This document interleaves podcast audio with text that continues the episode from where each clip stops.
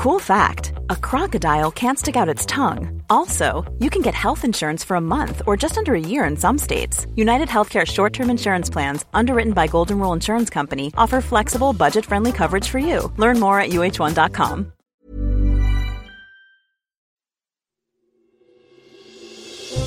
Question of the week from the Naked Scientists. Hello, I'm Hannah Critchlow and welcome to Question of the Week from the Naked Scientists. This week, we dig into our pasts. Hello, Naked Scientists. My name is Raf. I'm an archaeologist and I live in Belgium. And I was just wondering what the chances, percentage-wise, of me being a relative to someone living in this area in Belgium, 2000 BC. So how closely could Raz be related to a Bronze Age Belgium-based skeleton? We turn to Mark Thomas, Professor of Evolutionary Genetics at University College London. If this person had any descendants, and if his line didn't go extinct, then it's an almost 100% probability. Really? I was shocked the probability was so high. So Mark took me through the maths. As you go back through time, you almost double the number of ancestors in every generation. So you've got 2 parents, 4 grandparents, 8 great-grandparents, 16 great-great-grandparents, and so on.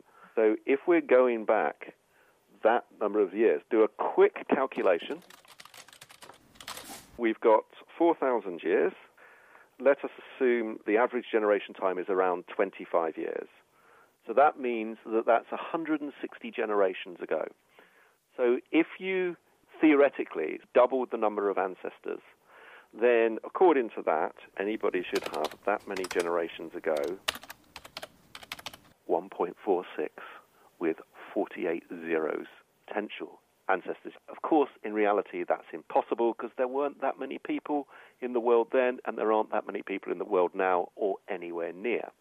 But what this does tell you is that if you go back that far, then in fact, anybody who lived at that time, you are likely to be a descendant of that person. So, to test this, if we did a DNA test, would Raz be carrying some of the Bronze Age skeleton's DNA? Apparently not. So we can have ancestors from which we have inherited no DNA.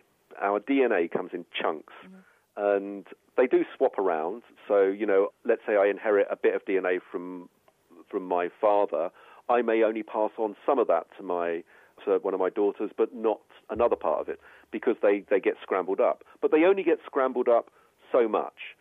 Essentially, our whole genomes are made up of chunks. And if you look back in time, if you get to the point where you've got more ancestors than you've got chunks of DNA, then you can't have got those chunks of DNA from all those ancestors. So there will be ancestors from which you've inherited no DNA. So if 4,000 years ago someone survived long enough to successfully reproduce and their descendants also did the same, they are, in all probability, likely to be your ancestor, even though you may not share the same DNA.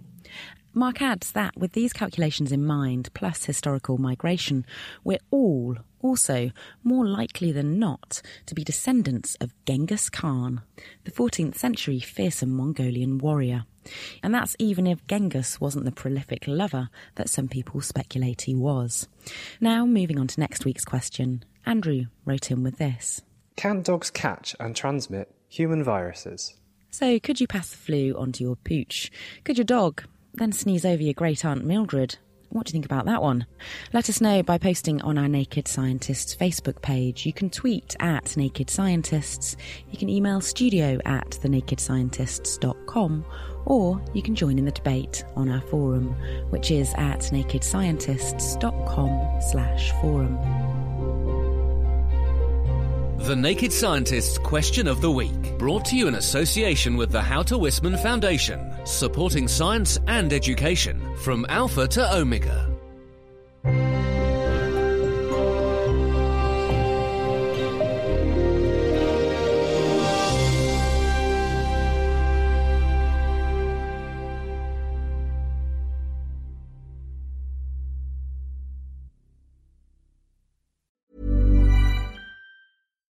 Thinking about your next career move in research and development? Then it's time to make your move to the UK. the nation that's investing £20 billion in R&D over the next 2 years. The nation that's home to 4 of the world's top research universities. The nation where great talent comes together. Visit gov.uk/great-talent to see how you can work, live and move to the UK.